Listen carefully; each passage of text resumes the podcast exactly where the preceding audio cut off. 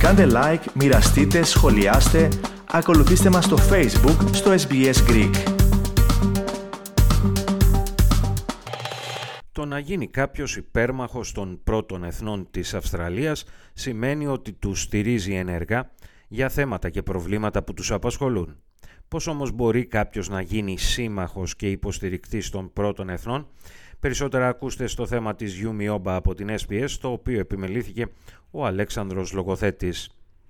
Υπάρχουν αρκετοί τρόποι ώστε κάποιος να γίνει σύμμαχος των πολιτών που συναποτελούν τα πρώτα έθνη των Αυστραλών.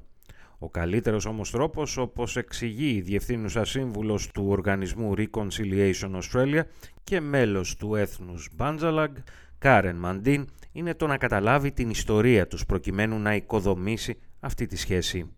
It has to start with understanding the relationship and the situation we are in today with First Nations peoples and other Australians. And understanding the history, the things that have gone on in that relationship. And it doesn't matter whether you're uh, a recent migrant, if you want to build a relationship, understanding who people are and the things that have happened to them that impact their lives and their experience of being Australian, I think is a, a really good starting point. Για παράδειγμα, μπορεί κάποιος να ξεκινήσει από το ποιοι είναι οι παραδοσιακοί ιδιοκτήτες της γης στην περιοχή όπου βρίσκονται. A great starting point is just learning who the local traditional owners are for the communities where you live. And you can often do that through First Nations organisations, you can often do it through local councils.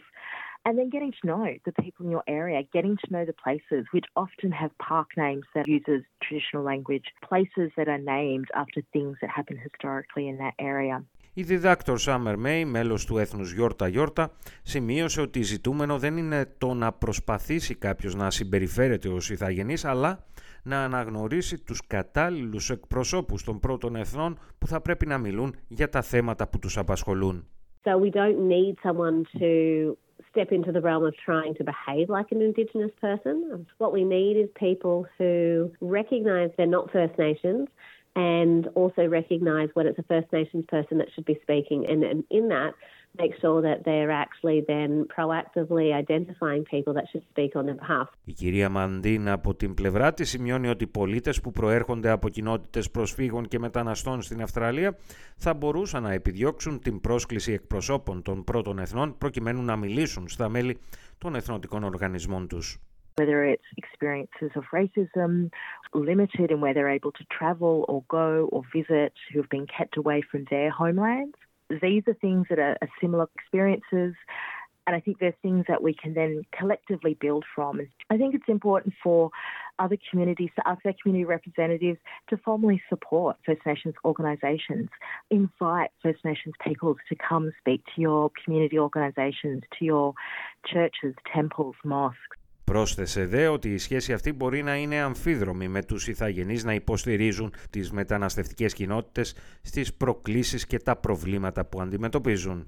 Many First Nations people are more than happy to support migrant communities and, and the, the struggles and the challenges that they're facing. Το δημοψήφισμα που διενεργήθηκε το 2023 για την κατοχήρωση της φωνής των Ιθαγενών στο Κοινοβούλιο αποτέλεσε μια ιδιαίτερη ευκαιρία προκειμένου να γνωρίσουμε καλύτερα την ιστορία των πρώτων εθνών και να χτίσουμε μεταξύ μας καλύτερες σχέσεις. Επομένως, αυτοί οι στόχοι παραμένουν σημαντικοί για το μέλλον της Αυστραλίας.